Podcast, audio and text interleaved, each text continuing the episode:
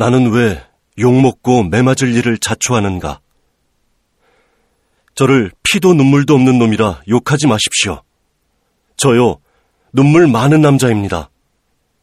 더 많이 사랑하니까 더 많이 아픕니다.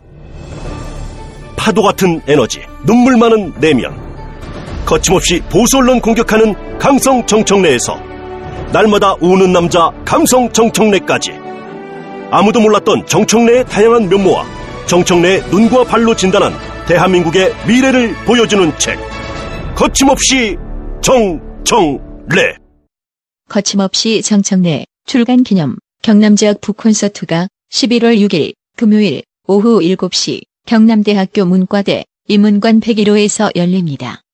문의 전화는 서울 02-784-9241입니다. 이 팟캐스트는 정치인 정청래를 싫어하는 분은 5초도 못 듣습니다. 따라서 정신건강 증진 차원에서 해당자의 청취를 엄격히 금합니다. 공갈 아닙니다. 저무도한 새누리당 정권을 향해서 법문을 열겠습니다. 당 대표로 뽑아주십시오.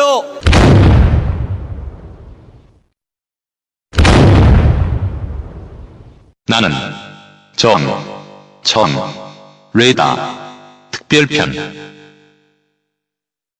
본 방송은 10월 30일 부산 해운대 문화회관에서 새정치민주연합 부산 해운대 기장을 조용호 지역위원장 사회로 진행한 거침없이 정청래다 북콘서트 강연 내용입니다. 우리 정청래 최고위원님을 소개하겠습니다.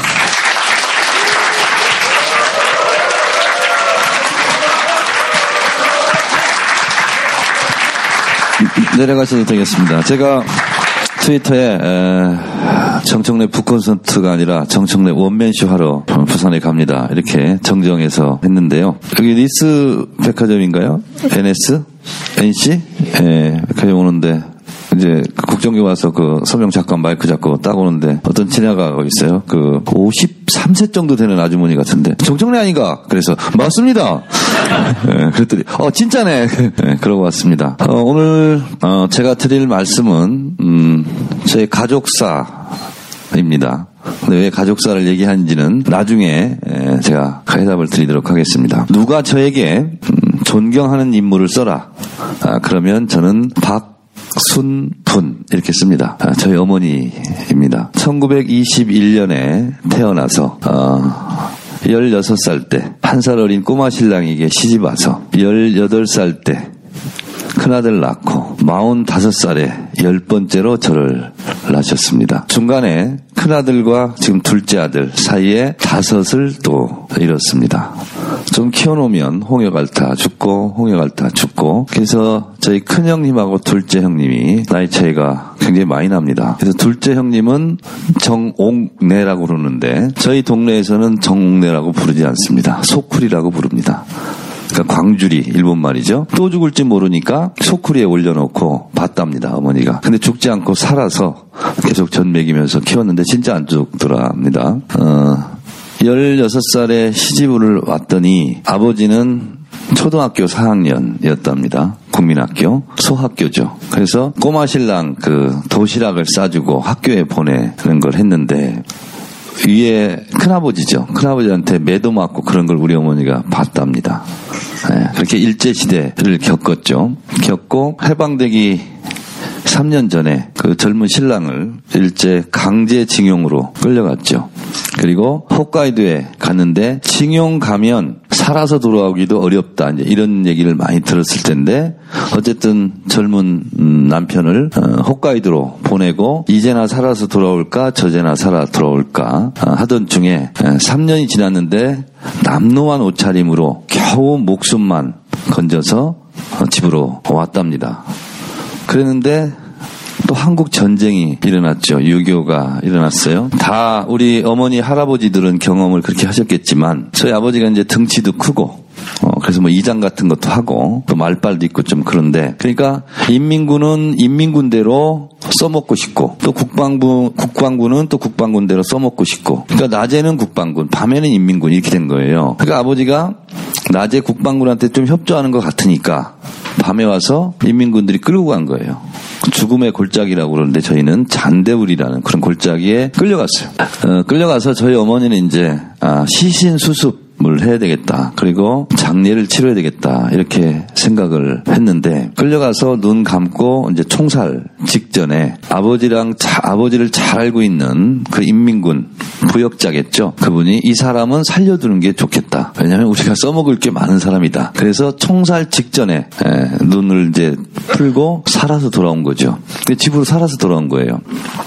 그러니까 저희 어머니는 이제 기쁘기도 한데 인민군한테 살아서 돌아왔으니까 인민군한테 뭔가 약속을 하고 온 거 아니겠느냐라고 국방군에서 오해를 할 수 있는 거잖아요. 그러면 날이 밝으면 국방군한테 또 끌려가서 죽을 수도 있다는 거죠. 그래서 저희 어머니가 돌아오자마자 세간살이 대충 챙기고 솥단지 하나 들고 거기다가 애들 손 들고 밤에 4km를 행군을 해서 면소재지 가서 신고를 합니다. 아, 사실 끌려가서 살아왔는데 아무런 약속한 것도 없고 국방군에 협조를 하겠다. 그래서 살았답니다.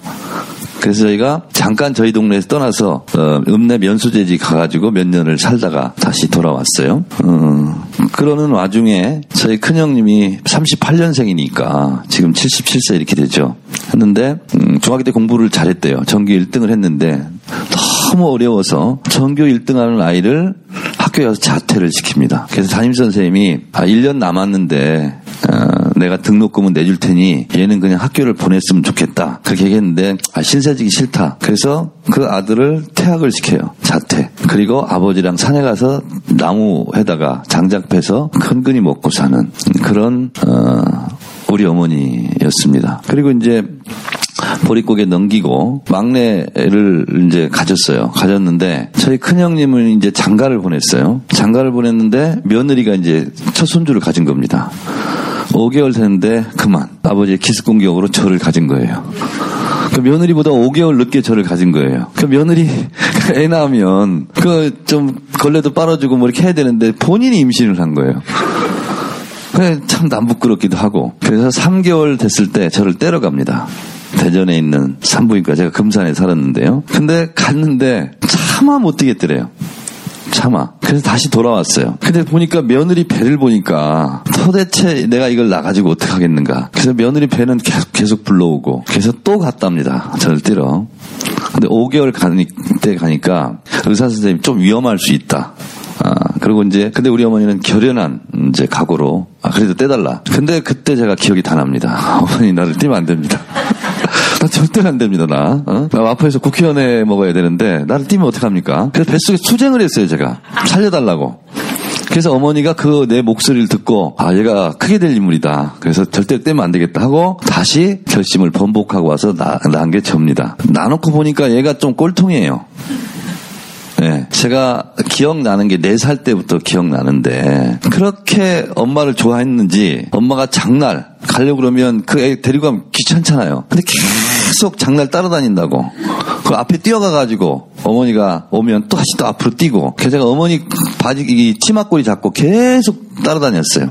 따라다녔는데 7살 때 7살 때 어, 내가 데리고 놀던 애들이 한 살 많은 애들인데 걔들이 학교를 갔어요. 초등학교. 근데 초등학교에 가면 저희는 워낙 오지 마을 학교이기 때문에 보리빵 하나를 공짜로 줍니다. 근데 군것질 할 게 그거밖에 없어요. 그래서 저걸 나는 먹고 싶은데 나이가 안 돼서 학교는 안 보내줘가지고 우리 앞에 걔들이 지나가잖아요. 1년 선배들이. 그럼 다 줄을 세워요. 그래서 제가 가방을 열어가지고 이 빵을 반쪽씩 뺏어 먹었어요. 그랬더니 그 애들이 가만히 있겠어요. 엄마들이 다 몰려와가지고 집단 항의하고 막 저희 집 앞에서. 그래서 엄마한테 뒤지게 또 혼나고. 그래서 그, 그 짓은 또 못하겠고. 그래서 제가 어머니 나 진짜 나 학교 보내달라고. 그래서 제가 청강생으로 초등학교 1학년 때 가서 이렇게 앉아 있었어요. 빵 줄까 해서. 근데 청강생이라고 빵을 안 주더라고요. 그래서 어쩔 수 없이 그냥 포기를 했는데 이상하게 어머니가 제가 6살 때 저희 어머니가 무학입니다. 근데 혼, 한글을 혼자 이렇게 독학으로 배우더라고요. 호롱불 밑에서. 그래서 저는 어머니가 왜 한글을 배우지? 그랬는데 제가 7살 되니까 어머니가 한글을 스스로 깨우쳐가지고 저한테 한글을 가르쳐 주셨어요. 그래서 제가 국민교육원장을 다 읽고 쓰고 하고 제가 초등학교 입학할 수 있었던 게 저희 어머니 덕분이고 1부터 만까지 제가 쓰고 갔어요.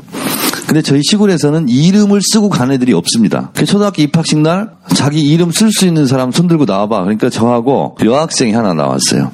그래서 제가 이름을 썼어요. 정, 청, 래. 그러니까 여자는 고, 난, 수. 그러니까 선생님이 어, 정청래가 반장하고 어, 고난수가 부반장해라. 그래서 제가 반장을 했어요. 근데 어머니가 한글을 깨우쳐가지고 저한테 한글을 배워준 것은 한글을 깨우치고 간 애들한테 반장을 시켜준다 이런 정보를 미리 입수했대요. 그래서 막내 아들 기 살려주려고 1년 전부터 이렇게 공부를 이렇게 하신 훌륭한 어머니죠. 저희 어머니. 제가 존경할 수밖에 없는 건데요. 그런데 이제 반장을 했어요. 그래서. 근데 4교시 끝나면 6학년 누나들이 와서 청소를 해줍니다. 근데 청소만 해주고 그냥 가는데 저는 역할이 뭐냐면 책걸상을 반듯하게 이렇게 맞추는 역할이 이제 반장이 남아서 하는 거예요. 그리고 마지막에 오늘 날씨가 아, 맑았다 그러면 햇님 딱 붙이고 오늘 비가 왔다 그러면 우산 딱 붙이고 그걸 하려면 딴 애들보다 한 시간 늦게 가야 되는 거예요 집을. 나는 빨리 가서 놀아야 되는데 그래서 제가 어, 여름방학 때 학예 구상에 들어갑니다. 이것을 계속 할 것인가 반장을. 그래서 제가 어, 학예 구상을 통해서 중대 결심을 2학기 개학하는 날 제가 발표합니다. 선생님 뭐 정청래 뭐 할 말 있어? 그래서 제가 반장을 사퇴하겠습니다 네. 반장을 왜 사퇴해? 저 하여튼 사퇴하겠습니다. 그래서 선생님이 이제 깜짝 놀래가지고 저한테 이제 물어보는 거예요. 너 잠깐 교무실로 와. 그래서 갔어요. 너 반장을 왜 그만두려고 하니? 그래서 어, 제가 햇님 이런 거 붙이는 거 너무 귀찮고요. 책걸상 마, 맞추는 것을 왜 반장이 나만 해야 되죠? 저기서 반장을 안 하겠습니다. 그랬더니 어, 엄마 허락 받고 와라. 그래요. 담임 선생님. 그래서 이제 갔어요. 그랬더니 이제 벌써 이제 엄마가 알고 있어요. 네가 반장이 어떻게 됐는데 이것을 한꺼번에 하루아침에 발로 걷어차냐. 절대로 반장 그만두면 안 된다. 그래서 제가 단식 투쟁에 돌입합니다. 밥을 안 먹어요. 그래서 어머니가 할 수 없이 그럼 반장을 사퇴하는 것을 허락하노라 이렇게 해가지고 제가 반장을 그만 두고 실제로 이해했기 때문에 너무 좋더라고요. 그냥 사교시만 마치면 그냥 가방 메고 그냥 집에 가서 던져놓고 놀면 되는 거예요. 근데 이렇게 좋은 자유를 왜 내가 1학기 때 반장을 해가지고 그걸 못했던가 어, 그런 생각을 했는 또 그런 애, 였어요 제가. 그리고 이제 중학교 고등학교 가서 어, 대학을 갔는데 예전에 80년대는 다 그랬지만 시골에 있는 애들이 데모를 합니다. 왜냐하면 서울 사는 애들은 엄마 아빠를 계속 봐야 되기 때문에 체리탄 묻고 이러면 데모하기 어렵잖아요. 저는 근데 서울로 유학을 갔어요. 그래서 어, 갈 때도 등록금이 없어가지고 농협에서 70만 원 융자 받아가지고 65만 원 수업료 내고 등록금 내고 그 5만 원은 용돈 받고 이렇게 해서 첫 어, 등록금부터 빚내서 갔어요. 집에 아무것도 없으니까 어, 그랬는데 이상하게 시골에서는 그렇게 어, 어렵게 어, 살았는데 제가 중3 때 하나만 말씀드리면 우리 이제 우리 인준호 위원장님도 아시겠지만 교복 입었잖아요. 교복. 근데 교복을 윗두리는 그래도 괜찮은데 아랫두리는 하나를 더 사줘야 되거든요. 3년 내내 입으면 이게 다 헤어져가지고 재봉틀로 뜨르륵뜨르륵 밟아요. 밝아요. 이게 뭐야? 박아요. 근데 이제 2학년 때 제가 이게 떨어졌어요. 그래가지고 2학년 겨울방학 때 헝겊대고 드르륵 드르륵 박아줬는데 중3 때 왜 또 그런 교장 선생님이 오셔가지고 이상하게 매달 시험을 봐요. 그리고 매달 상을 줘. 그럼 내가 매달 상을 타야 돼. 그것도 대표로. 그러면 이게 있으면 이렇게 가서 올라가 상을 받고 내려와야 되잖아요. 그럼 여기가 다 보이는 거예요, 이게. 여학생들한테. 그래서 새로운 달 첫째 주 월요일 조회 시간이 되면 제가 그때 이제 좀 주먹질도 했거든요. 그래서 주, 내가 주번 완장에 줘. 내가 주번하고 네가 나가. 그래서 제가 상 받으러 안 나갔습니다. 제가. 왜냐면 이게 창피해가지고. 그러면 이제 교실에 있으면 어 4월 원래고사 우수상 대표 3학년 일반 정청래 그럼 안 나가 쟤는. 그래서 항상 주번이 대신 받아다가 제 상장을 줬어요. 3학년 내내. 하여튼 그랬는데 그렇게 어렵게 어렵게 살았어요. 그 정도로 찢어지게 가난하게. 대학을 보냈어요. 그런데 88년 제가 대학 4학년 때인데 6월 2일 날 이제 생일날이에요. 근데 그날 어, 제목도 길어요. 공동올림픽 쟁취 및 조국의 자주적 평화 통일을 위한 특별위원회 위원장으로 제가 취임을 해요. 그리고 바로 그날 수배를 받습니다. 그날이 제 생일날이에요. 그래서 제가 2,500명 학우들 앞에서 오늘이 내 생일인데 우리 어머니가 이것을 보고 있으면 나를 칭찬할까요? 아니면 실망할까요? 부터 연설을 시작해요. 그래서 결국은 이제 수배를 받고 석 달 후에 제가 이제 구속이 되죠. 구속이 돼서 그때는 88년 뭐 광주 청문회, 오공 청문회 이래가지고 감옥에 있는 시국 사범들을 재판도 안 받고 다 내보냈어요 그냥. 이 전국을 돌파하려고. 그냥 언급기로 나왔어요, 제가. 그리고 다시 89년대 미 대사관 저 정보 투쟁을 하러 가는데, 아, 2주간 합숙을 했어요. 2주간 합숙을 했는데 한신대에 가서도 메뚜기 잡아먹고 막 이런 것도 하고 그럼 일기도 쓰고 그러는데 원래는 89년 10월 12일인데 아, 사제폭탄이 안 만들어졌다 하루 연기를 하더라고요. 근데 그 하루가 너무 긴 거죠.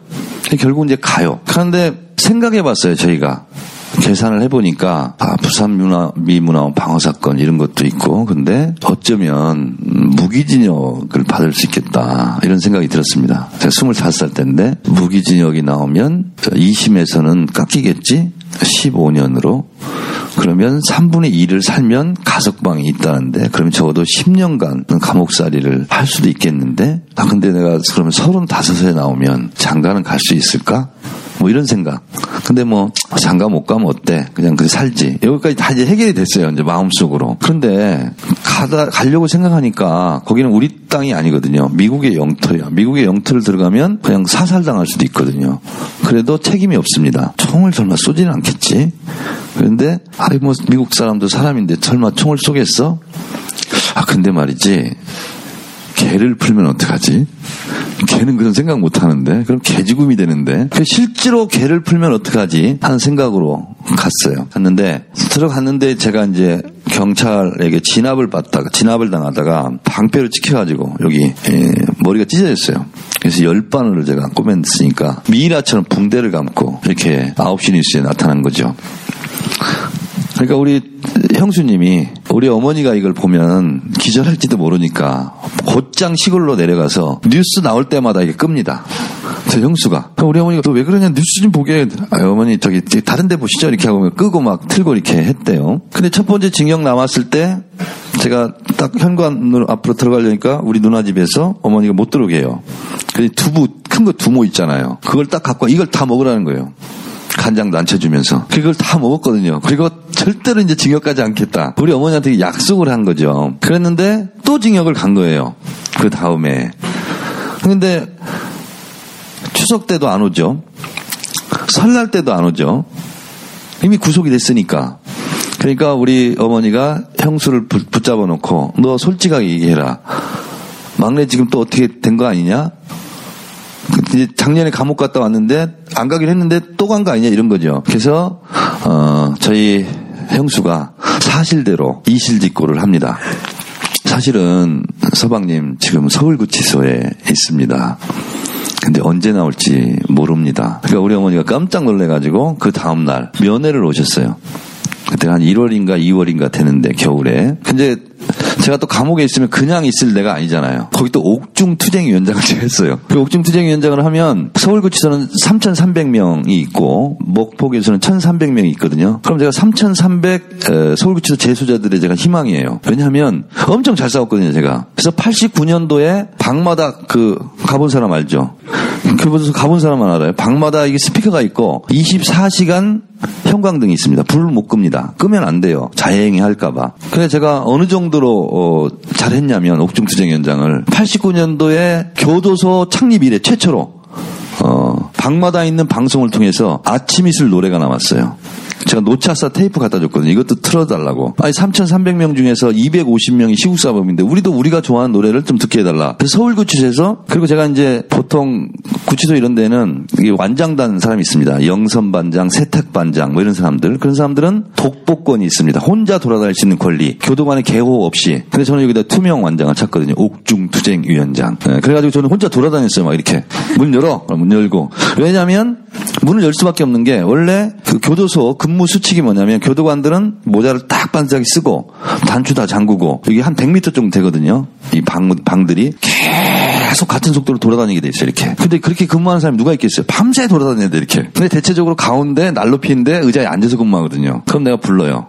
교도관. 지금 근무 수칙을 위반하고 있다. 내가 교도소장한테 이르겠다. 이제 골치 아픈 거예요. 그러니까 저랑 이제 협상을 하는 거예요. 아, 내가 방문을 따라 내가 돌아다닐 수 있게 해달라. 그래서 서로 협상을 하는 거예요. 그래서 제가 순찰 도는 거예요. 어, 7방 뭐 문제 없습니까? 이러다가 이제 옆동까지 또 가는 거예요. 진출을 하기 시작하는 거예요. 그래서 결국은 혼자 투명 한장 믿고 교무과도 가고 접경과도 가고 그래요. 그래서 한 번은 저 면회 왔을 때 저를 못 찾았어요. 서울구치소에서 두 시간 동안 없어진 거야. 그래서 이제 교무과 들러가지고 노차사 테이프 주고 이거 꼭 틀어 틀어주세요. 예? 이렇게 해가지고 틀고 접경과 가가지고 우리 시국 사모님들은 한 달에 한 번씩 특별 면회 하게 하는데 그 협상 중이었거든요. 근데 접경과장이 그 위층에 있었고 밑에 이제 접경과 교도관들은 제가 어디가 있는지를 몰라요. 그 5시 되면 마감을 하거든요. 접견을. 근데 3시에 접견이 들어왔는데 5시까지 서울구치소에 저를 못 찾았어요.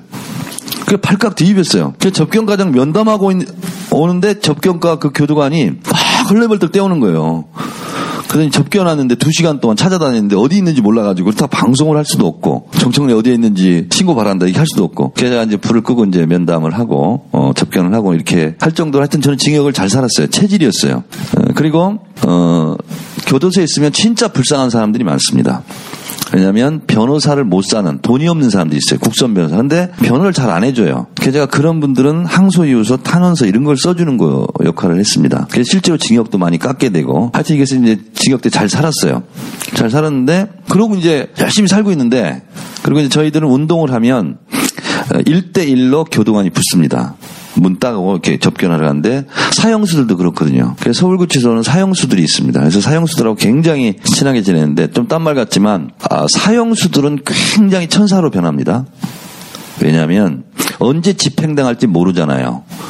그런데 내가 착하게 살면 모범수로 살면 어쩌면 형집행이 연기될 수도 있고 어쩌면 감형이 될 수 있다. 이런 마지막 신랄 같은 희망이 하나 있기 때문에 굉장히 착합니다. 사형수들. 이런 사람들이 어떻게 사람을 죽였을까 할 정도로.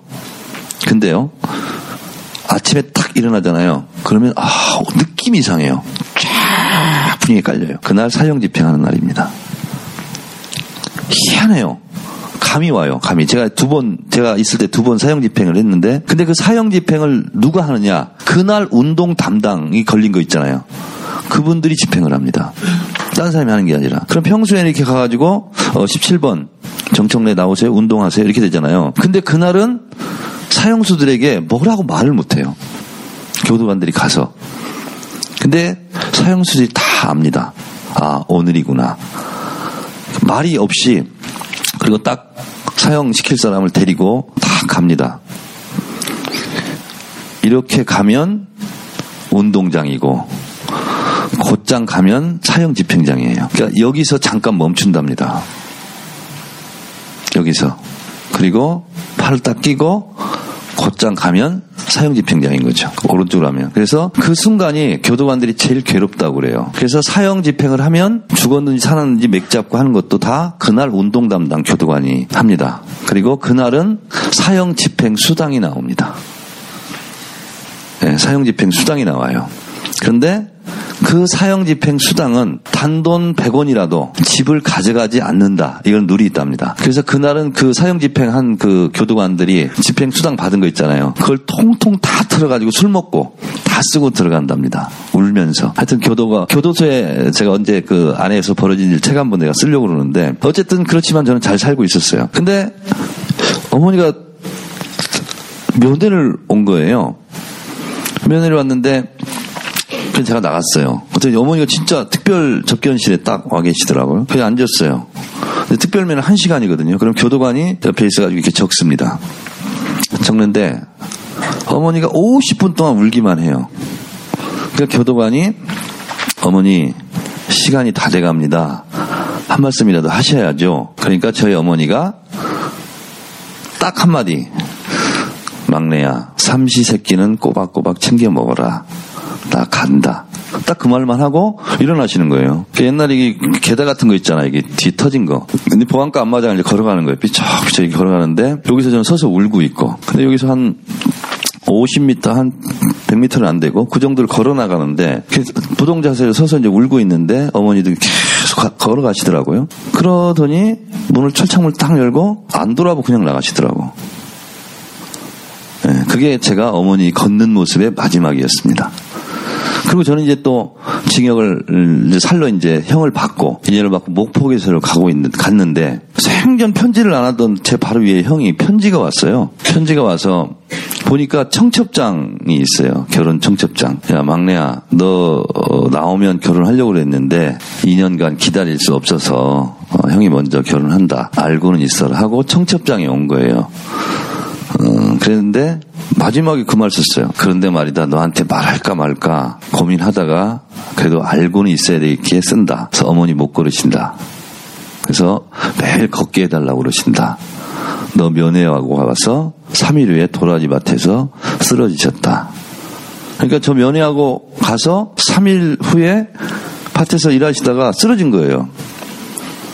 그래서 어, 못 걷는다는 거예요. 그러니까 돌아버리겠더라고요. 그래서 제가 어, 그래서 아, 이게 이, 이 상상을 해보니까 이게 이게 뭐 견딜 수 있는 상황이 아니에요. 그래서 제가 목포 교수소 가서도 제가 옥중 투쟁위원장을 했거든요. 20명 이렇게 되는데 어디 있는지도 몰라요. 시설이 너무 좋아가지고 통방도 안 되고 통방은 이제 방에서 방으로 이렇게 얘기하거든요. 서울구치소 같은 경우는 이렇게 잘 돼 있습니다. 그래서 딱 붙어 있어서 몇 방 동지 나오세요 그럼 나오거든요. 그리고 서울구치소 있을 때는 저녁 시간 끝나면 저녁 먹고 민중의 소리 집회를 하거든요. 민중의 소리. 그래서 제가 이제 예를 들면 3방에 있다. 그러면 자 동지들 나오세요. 지금부터 오늘 시국 집회 민중의 소리 방송을 시작하도록 하겠습니다. 그러면 자 각자 방 인사해 주세요. 그러면 아 3방 누구입니다. 7방 누구입니다. 이렇게 해가지고 그날 있었던 시국에 대해서 다 어, 집회를 한 20분 하거든요. 그리고 이제 저희가 이제 창, 창 매달리고 딱 하다가 내려오면 그다음부터는 이제 어, 징역 용어로는 잡범들입니다. 예, 욕쟁이 대회를 합니다.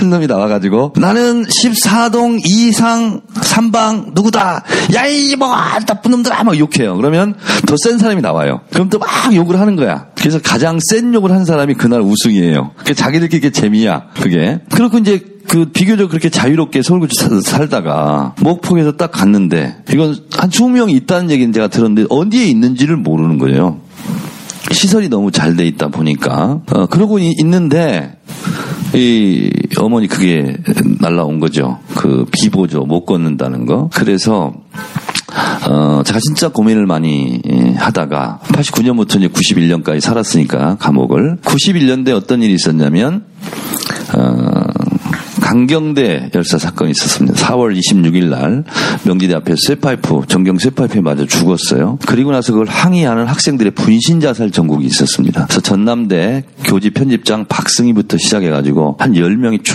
분신 자살을 어, 했습니다.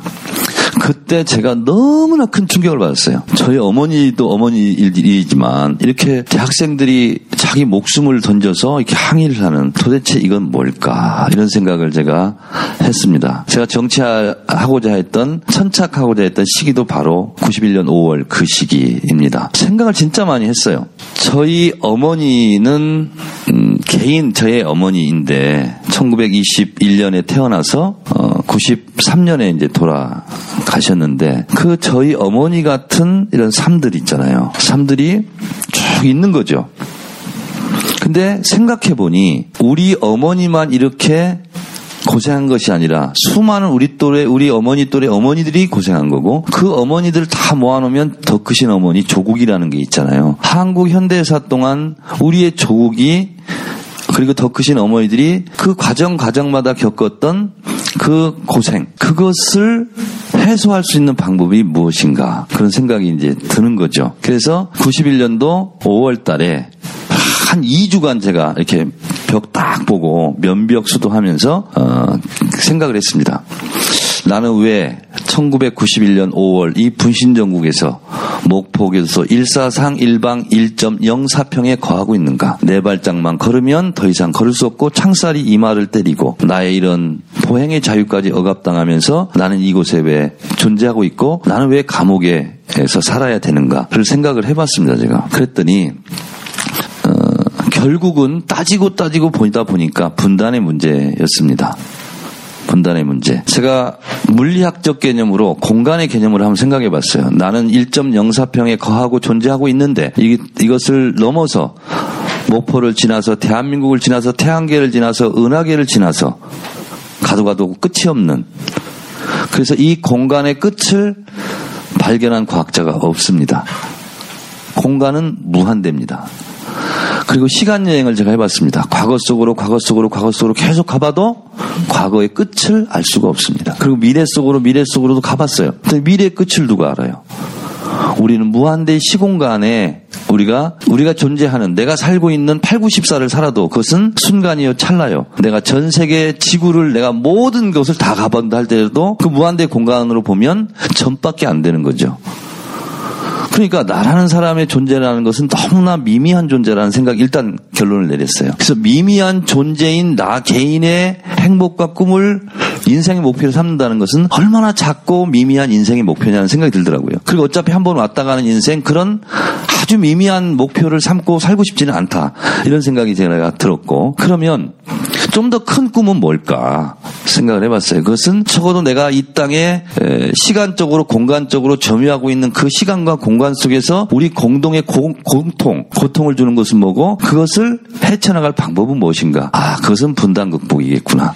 아, 그래서 나는 앞으로 통일에 대한 일을 해야 되겠구나. 이런 생각을 91년 5월 달에 하게 됐고, 만약에 우리 어머니가 분단이 되지 않았으면 이렇게 고생하지 않았을 텐데 이런 생각도 들고 그렇다 보면 막내 아들을 감옥에 보내고 그리고 감옥에 간 충격으로 쓰러져서 6년 후에 걷지 못하고 돌아가시는 이런 불행한 최후는 없었을 텐데 이런 생각까지 같이 이제 해지면서 아, 그러면 내가 우리 공동의 동시대를 살아가고 있는 사람들의 공동의 꿈, 공통 분모, 공통 집합, 그것은 분단 극복이겠구나. 이런 생각을 하게 됐고 그 일을 하려면 무엇을 어떻게 할 것인가를 생각을 하게 되었습니다. 그래서 91년도에 저는 기왕의 첫 번째 징역 온 것도 통일운동 하다가 왔고, 아, 내가 평생 이 일을 하면서 살아야 되겠구나. 그러면 어느 직업을 선택해야 될 것인가. 그런 또 고민에 들어갔어요. 감옥에 있을 때. 근데 그때 강기훈 유서대필 사건이 있었어요. 근데 거기 면회를 다니는 여자친구가 있었는데 가로 열고 직업이 나왔어요. 속셈 학원 강사 이렇게 나와 있더라고요. 그래서 제가 밖에 알아봤어요. 속셈 학원이라는 게 도대체 뭐냐? 그랬더니 이러이러한 거다. 그래요. 오후 3시에 출근하면 된대요. 아, 그럼 3시까지 시민운동 뭐 이런 걸 하고 가서 밥벌이 호구지책을 마련할 수 있겠구나. 그래서 제가 감옥 2년 내내 맨투맨 종합영어 제가 공부했습니다. 네, 학원 강사해야지. 이렇게 해서 나와서 학원 강사를 하게 되고 이제 학원을 하게 됐는데 그래서 감옥에 있는 91년 동안 91년 제가 생각했습니다. 10년 동안 어, 학원을 하고 자본주의 사회 속에서 인정을 받고 그리고 어차피 물질과 재화는 나의 목표가 아니기 때문에 돈을 열심히 벌어서 그것을 나눔과 베품의 정신으로 주변에 좋은 일을 하면 주변에 있는 사람들의 마음을 얻게 되고 그러면 나를 지지할 것이다. 그걸 10년 동안 하고 만 38세 때 17대 국회의원 출마하자. 이렇게 이제 결론을 갖고 이제 제가 이제 나왔어요. 감옥을. 그래서 10년 동안 무엇을 할 것인가를 이렇게 쭉 써보고 그래서 통일. 그래서 제가 어, 제 집사람하고 연애할 때, 어, 난 앞으로 국회의원 할 거다. 그리고 국회의원 하는 것은 통일을 위해서 하는 거다. 그래서 내가 대학원도 간다. 이렇게 해서 제가 서강대 북한 어, 통일정책학과 대학원도 그래서 간 겁니다. 그래서 우리 아들 이름도 한라에서 백두까지 조국 통일 그날까지 그 줄임말 한백. 그 마음 어떤 경우가 있어도 변하면 안 된다. 그 마음 한결 같아라. 그래서 둘째는 이름은 한결. 아, 늘 푸른 소나무처럼 항상 서 있어라. 그래서 셋째 아들은 한솔. 그래서 원래 돌림자가 있어요. 현자 돌림인데 정현 뭐라고 이렇게 줘야 되는데 우리 아들 이름들은 한자 돌림으로 한백, 한결, 한솔 이렇게 예, 아들한테 좀 미안해요. 근데 한백이란 이름이 너무 커서 애가 그 이름에 짓눌린다고 누가 또 얘기를 하던데 어쨌든 그래서 제가 우리 아들한테 물어봤어요. 아버지가 이런 의미로 한백이라고 지었는데 어, 괜찮냐 그랬더니 아버지가 지어주셨기 때문에 제가 크게 될 사람인 것 같아요. 열심히 살겠습니다. 저희 아들이 그렇게 얘기해서 참 다행스럽게 생각했습니다. 자 그래서 저는 어, 1988년 6월 2일 날 2,500명 건국대학교 우리 일반 학우들 앞에 제가 약속을 했습니다. 나는 평생 통일을이라는 두 글자를 생각하면서 살아가겠다. 물론 그때 제가 그 말 했다는 것을 기억하는 사람은 저만 말고 없습니다. 그러나 나는 내가 최초로 대중 연설을 하면서 2,500명의 앞에서 했기 때문에 나는 그 약속을 지켜야 된다. 그리고 건대 학부에게 나와 있어요. 제가 한 말이. 평생 나는 통일이라는 두 글자를 가지고 살겠다. 그래서 저는 아무도 기억하지 못하지만 내 스스로 한 약속을 지키기 위해서 지금 살고 있다고 봐도 됩니다. 그래서 계속 통일의 문제, 제가 상임위를 안전행정위원회를 하든 문강위를 하든 뭘 하든 항상 통일이라는 얘기를 제가 마음속에 갖고 살고 있는데 지금부터 본격적인 얘기입니다. 통일 분단이 되지 않았으면 우리 어머니의 그런 슬픈 비극도 없었을 것이다 이런 생각을 하고 또 우리 어머니 이외 어머니들도 그랬을 것이다라는 생각이 드는 거죠. 저는 국내 정치를 아무리 잘해도 남북 관계가 파탄나면 실패한 정권이라고 저는 생각합니다.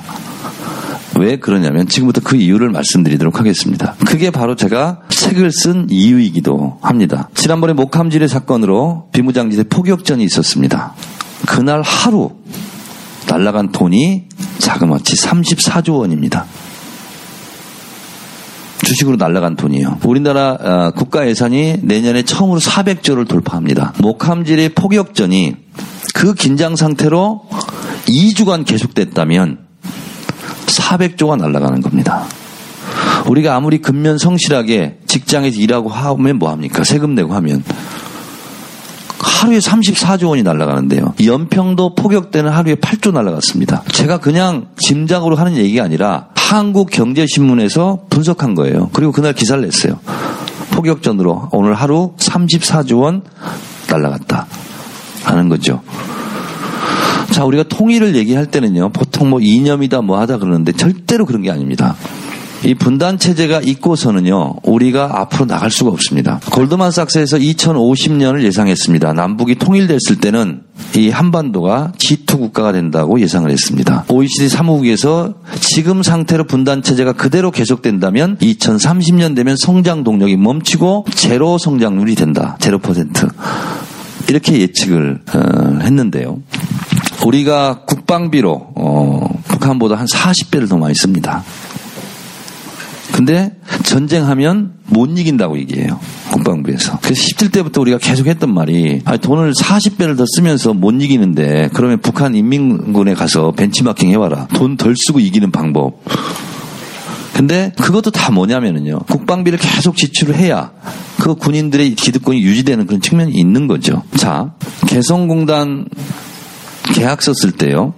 계약서 쓸때 정주영 회장이 김정일 위원장한테 묻습니다. 아니 개성공단이 완성이 되면 창원시 모델인데 800만 평 공장 부지에 1200만 평 배후도시 30만 노동자가 일하는 건데 아무리 생각해도 출퇴근이 가능한 개성시 개풍군 인구를 다 합쳐서 30만이 안 되는데 어떻게 30만의 노동자를 된다고 그러냐 라고 묻습니다. 정주영 회장이. 김정일 국방위원장이 즉각 대답합니다. 그거 간단합니다. 인민군대 옷 벗겨서 보내면 됩니다. 이렇게 얘기를 합니다.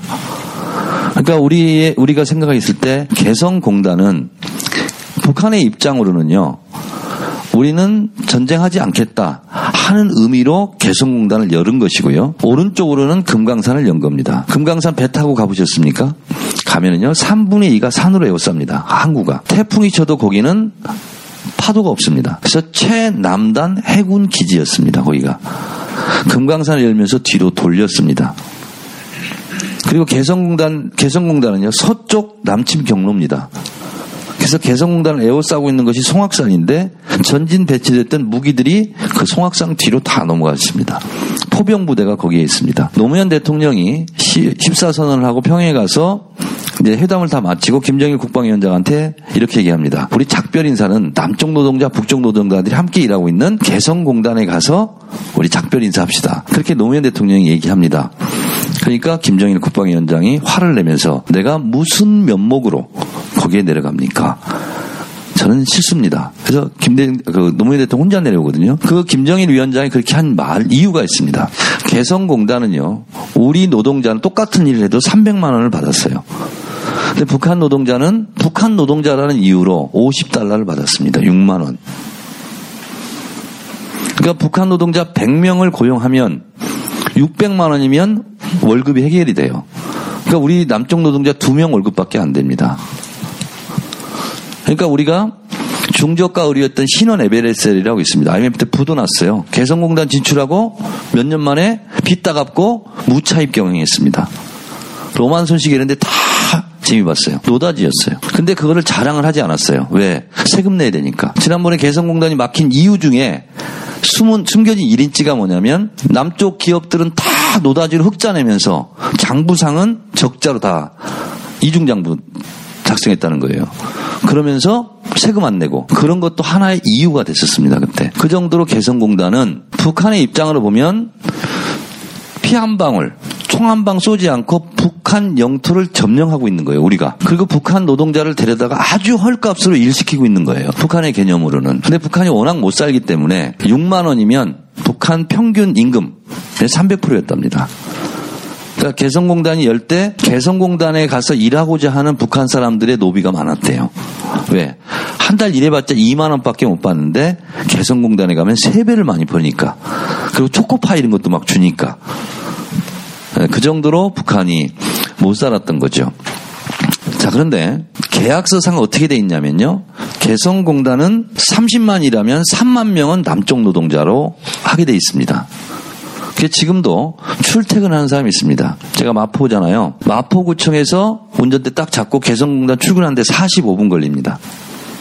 가까워요. 근데 마포구청에서 노원구청에 근무하는 사람이 출근 퇴근하면 90분 걸립니다.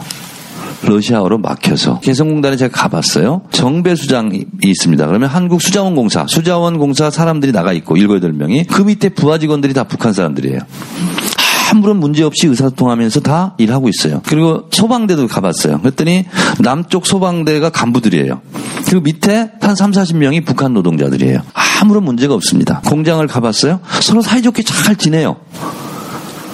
그래서 동, 동서독 토기를, 통일을, 싹을 틔웠던 어, 빌리 브란트 동방 정책을 직접 설거, 설계한 사람이 에곤 바르라는 사람이에요. 박사. 블란트 수상의 정책 보좌관. 그분이 뭐라고 얘기했냐면 개성공단을 끝까지 밀고 가다 보면 거기에 통일이 보일 것이다. 이렇게 얘기를 어, 했습니다. 그러니까 개성공단을 10개 만들면 그것은 통일이다 이렇게 생각을 합니다. 노무현 대통령이 김정일 위원장하고 계속 대화를 했는데요. NLL 대우로 가지고 그 뭐 왜곡해서 대선 때 이들이 써먹었는데 김대중 대통령이 진짜 김정일 위원장을 설득하고 싶었던 것은 해주 공단을 여는 문제였습니다. 오전 회담 때 김정일 위원장이 계속 뭐라고 얘기하냐면 거기는 군사 밀집 지역이라 발은 하나 꽂을 데가 없습니다. 이렇게 얘기해요. 근데 노무현 대통령이 개성공단은 이제 가고 있고 해주공단을 열면 그 서해 바다가 또 평화롭게 될 거니까 그래서 해주의 공단을 열면 이런 이제 분쟁이 없어질 것이다. 그래서 해주공단을 계속 설득합니다. 점심 먹고 오후 회담을 해요. 근데 김계관이 김정일 위원장한테 가능하다라고 얘기를 했나 봐요. 그러니까 오후 점심 먹고 와서 김정일 위원장이 노무현 대통령한테 그 가능하다는데 개관동무 들어오시오. 보고하시오. 그 노무현 대통령한테 보고하라고 얘기해요. 그래서 가능합니다 이렇게 얘기해요 해주공단이. 근데 이걸 어떻게 써먹었냐면 김계관 보고 노무현 대통령한테 보고하시오 한 것을 노무현 대통령이 김정일 위원장한테 보고했다. 이렇게 왜곡해서 써먹은 것이 바로 고장면입니다.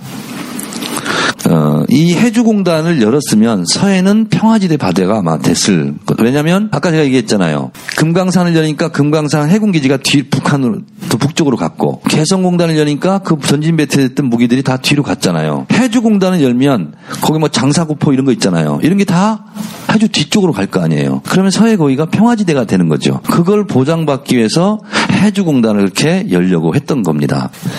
개성공단이 10개가 만들어지면요. 30만 노동자, 남쪽 노동자가 북에 가서 근무를 하는 겁니다. 그래서 통일을 설명할 때 쉽게 설명하는 방법이 있습니다. 해주공, 음, 개성공단 10개를 열면 된다 라는 거 하나 하고 또 하나는 남북철도 연결하면 그게 통일입니다. 2006년도에 정동영 통일부 장관이 김정일 국방위원장 면담을 50분 면담하기로 돼 있었습니다. 그 정동영 통일부 장관이 가서 앉자마자 뭐라고 김정일 위원장한테 얘기하냐면 아니 북은 우리 민족끼리 자주적으로 통일하자고 그러면서 왜 통미 봉남합니까? 그러니까 남쪽을 봉쇄하고 북 미국하고만 통하려고 합니까? 우리끼리 얘기를 왜 안 합니까? 말이 모순이지 않습니까? 이렇게 얘기해요. 따져요. 김정일 위원장한테. 그러니까 김정일 위원장이 어 좀 통 크네. 대화가 되겠네. 그래서 한 시간 면담이 4시간 반 면담이 된 겁니다. 5일정 다 미루고. 그러면서 이제 이건 정동영 자서전에 나오는 얘기입니다. 그래서 그때 얘기를 합니다. 남북 철도 연결하자. 아, 그랬더니 김정일 위원장이 이렇게 얘기합니다. 혁명의 수도 평양을 철도가 지나가려면 응당한 대가를 치러야 됩니다. 이렇게 얘기합니다. 그 응당한 대가가 뭐냐? 그걸 제가 지금 말씀드리겠습니다. 2000년 10월에 미국 최초의 여성 국무장관이었던 올브라이트 장관이 평양을 갑니다. 그리고 김정일 위원장을 만납니다. 사전 정지 작업이었습니다. 클린턴 대통령이 평양을 방문하려고 마치 닉슨이 베이징에 방문해가지고 미국과 중국의 관계를 텄죠. 그거, 그거 같은 세계적인 사건이 될 뻔했습니다. 그래서 울브라이트가 갔어요. 그래서 사전 정지 작업을 다 하고 그리고 왔습니다. 자 그런데 엘 고어가 클린턴의 후계 정권이잖아요. 근데 미 연방 대법원에서 부시의 손을 들어주죠. 그래서 엘 고어가 대통령이 안 됩니다. 이 사건을 두고 김대중 대통령은 제가 동교동 갔을 때 본인 당신께서 그렇게 얘기하시더라고요. 박복한 민족이고 천추한이다. 이게 이제 김대중 대통령이 클린턴 대통령을 설득해가지고 김대중 클린턴 구상입니다. 그런 말 자체는 없지만 둘이 합의를 한 게 있어요. 그게 뭐냐면 김정일 위원장이 하는 응당한 대가입니다. 첫 번째, 북한과 미국이 정상회담을 하고 수교를 맺습니다. 그래서 미국이 북한 체제를 후견인 역할을 해주는 겁니다. South Korea is your old friend, North Korea is your new friend. 수교를 맺습니다. 우방 국가가 돼요. 북한하고. 자, 그리고 나면 일본하고 북한하고 수교를 맺습니다. 그러면 북한에서 10년, 20년이 지나도 올리지 않는 일제 배상금이 있습니다. 110억 달러. 110억 달러를 일본이 북한한테 줍니다. 그리고 수교를 맺습니다. 그래서 한국, 미국, 일본, 북한이 우호 국가가 되는 겁니다. 그리고 나서 정전협정을 바꿉니다. 평화협정으로. 그리고 불가침 선언을 합니다. 그리고 나서 우리가 지금 얘기하는 것을 관철을 할수 있습니다. 핵무기를 폐기합니다. 김일성 주석이 사망했을 때 유언이 있었습니다. 그게 북한의 핵을 없애라. 그리고 남북 철도를 연결해라. 이거였습니다. 거기는 김일성 주석의 유언을 받들 수밖에 없는 거예요. 그리고 김정일 위원장도 그런 생각을 가지고 있고 이게 얘기하는 응당한 대가입니다. 그래서 그것이 될 뻔했어요. 북한하고 미국하고 수교 맺으면 게임 끝나는 거 아닙니까? 그리고 110억 달러를 북한이 받잖아요. 북한의 주름진 경제가 다 펴집니다. 그리고 남북 철도를 연결하면은요. 한 10억 달러 정도가 통행세로 북한이 받게 됩니다. 그게 노무현 대통령 때 부산에 항만 제로 한거 있죠. 그래서 노무현 대통령이 동북아 물류 중심 국가라고 하는 것이 남북 철도가 연결되면 일본에 있는 컨테이너 수출량이 다 부산으로 옵니다. 이곳. 부산이 지금 인구가 점점 줄었잖아요. 그럼 부산 인구가 400만, 500만이 되는 겁니다. 그럼 일본에 있는 선박을 통해서 유럽까지 가는데요. 수출 상품이 가는데 40일 걸립니다. 근데 부산에 와서 기차를 타고 가면은요, 14일 걸립니다. 26일간이 절약이 돼요, 물류비가. 그러면서 일본의 가격 경쟁력이 높아지는 겁니다. 일본에 있는 모든 수출품은 다 부산으로 오게 돼 있습니다. 그러면 남북철도가 연결되면 제일 많은 혜택을 보는 도시가 부산입니다. 노무현 대통령은 뭐 부산 출신이라서 그런 건 아니겠지만 어쨌든 그것을 관철시키려고 굉장히 노력하신 대통령입니다. 그래서 결국은 임기 말에 남북철도 시험운행도 했었잖아요. 그게 다 동북아 물류 중심 국가라는 것이 부산항 때문에 그런 겁니다. 일본에 있는 상품이 오기 때문에 그렇게 되면 마지막 남은 것이 뭐냐면 북한의 철길은 30km밖에 안 나옵니다. 시속. 그걸 고쳐줘야 돼요. 100km 나올 수 있도록. 제가 그 당시에 2007년도에 삼성의 핵심 간부를 제가 만나서 현대는 민족을 생각하는 기업 이런 이미지가 있는데 삼성은 초인류 초뭐 어, 초인류 뭐 기업 이런 이미지인데 민족이라는 개념이 없기 때문에 남북 철도가 연결되면 북한의 선로를 보수해야 되는데 삼성 이건 좀 쏴라. 인도네시아 가면 98%가 일제차입니다. 인도네시아. 그 이유는 일본이 인도네시아의 고수도를 공짜로 다 깔아줬어요.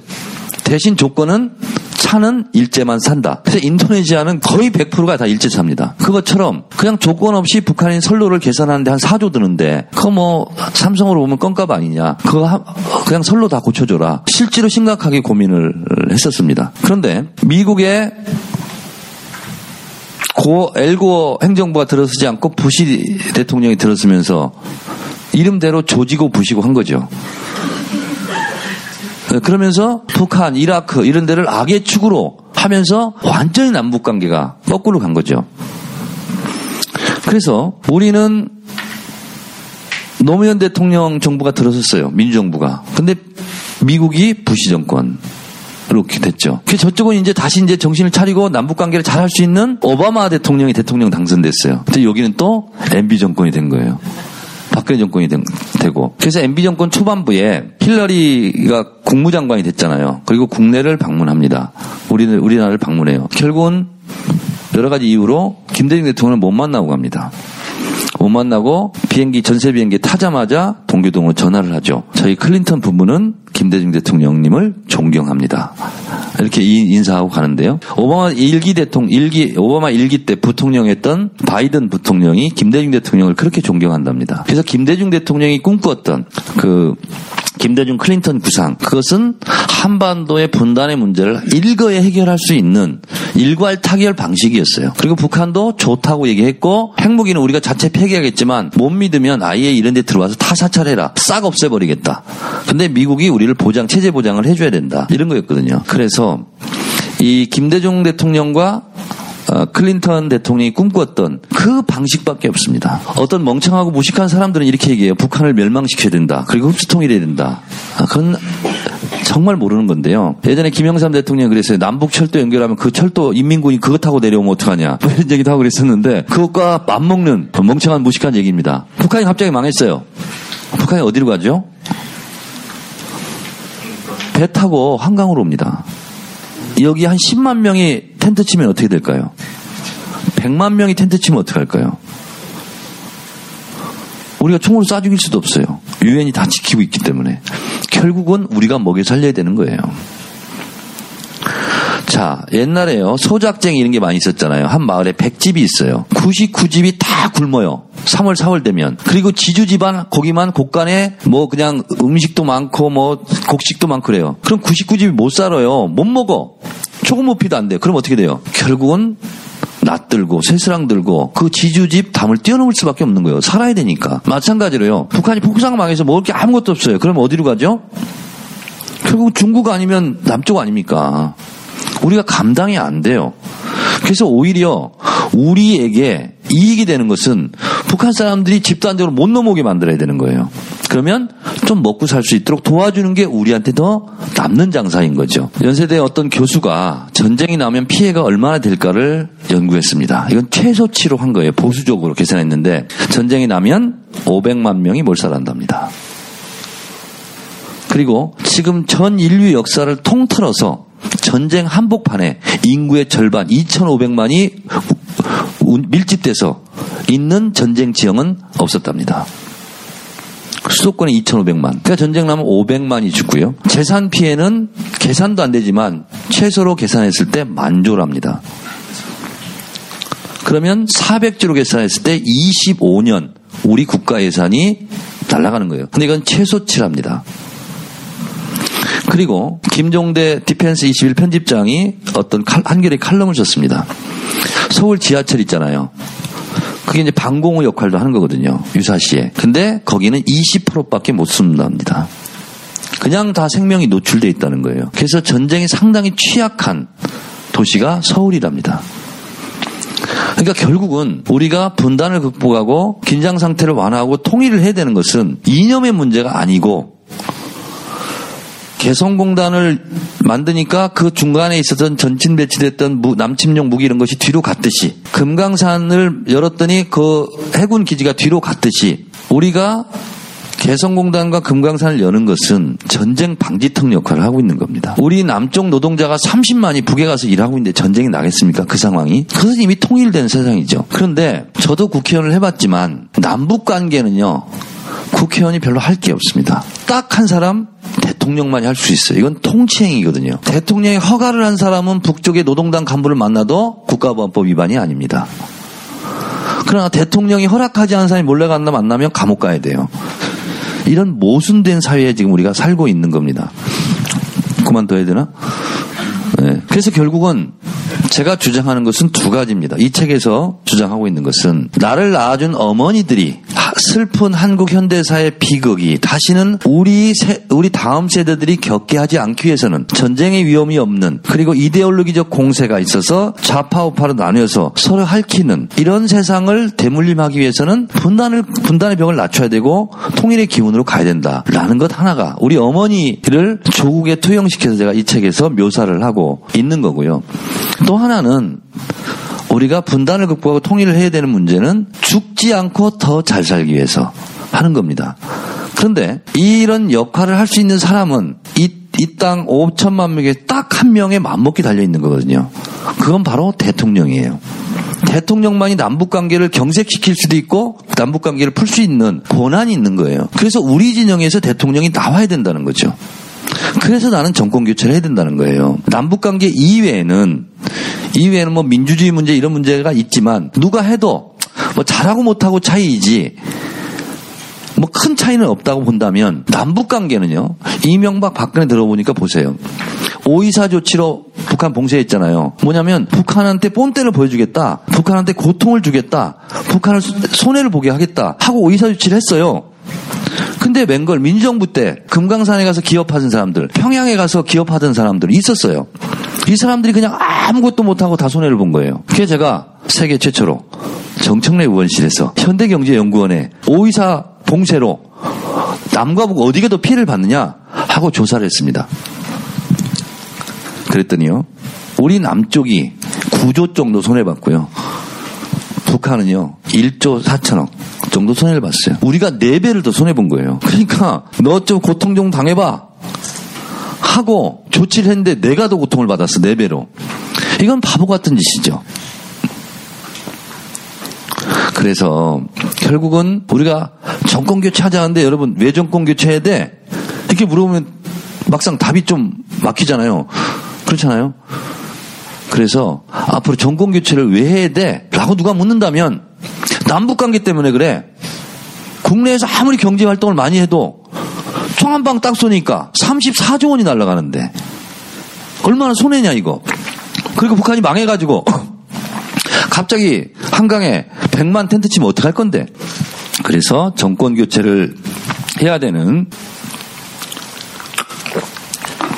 이유를 똑 떨어지게 아무도 반론을 제기하지 못하게 얘기하는 것은 대통령이 갖고 있는 남북 통일 정책 때문에 그렇습니다. 저는 그렇게 생각합니다. 그래서 뭐 여러 가지 국내적인 문제도 있지만 우리가 정권 교체를 해야 되는 이유는 바로 우리가 죽지 않고 또 전쟁의 위험이 없는 그런 상태 속에서 경제적으로 더 잘 살기 위해서 정권을 교체해야 되는 거다라고 저는 생각합니다. 그것이 지하에 계신 저를 열 번째로 낳아주신 또 우리 어머니의 소망이지 않을까 그런 생각을 합니다. 그래서 제가 오늘도 저희 어머니 사진, 아버지 사진, 돌아가신 장인어른 사진, 장모님 사진, 사진만 네 개 있어요. 제 방에 서재. 어머니 오늘 해운대 혈관에 가서 정청래 그북 원맨쇼가 있는데 어머니 얘기 해도 될까요? 그렇게 물었더니 사진 속에서 내 얘기 너무 팔지 마라. 근데 네가 하는 말이 다 옳다. 에, 어머니가 이렇게 허락을 해주- 해주셔서 우리 박순분 여사 아, 얘기를 했는데요. 어, 이 책 이제 안 읽어도 돼요. 예. 책에 있는 어, 야마 핵심 액기스를 제가 지금 다 얘기를 했습니다. 그러니까 책은 절대 읽지 마시고요. 그냥 소장의 가치가 있기 때문에 어, 소장용으로 그냥 어, 갖고 계시고요. 어, 특히 소장을 하실 때 다섯 권 이렇게 이렇게 노끈으로 묶어가지고 베고 자면 잠이 잘 와요. 네, 그런 용도로 사용하시지 뭐 결코 읽고 뭐 그런 거 없어요. 이제 안 읽어도 돼요. 제가 이미 다 액기스를 다 얘기했습니다. 예, 마치겠습니다. 고맙습니다.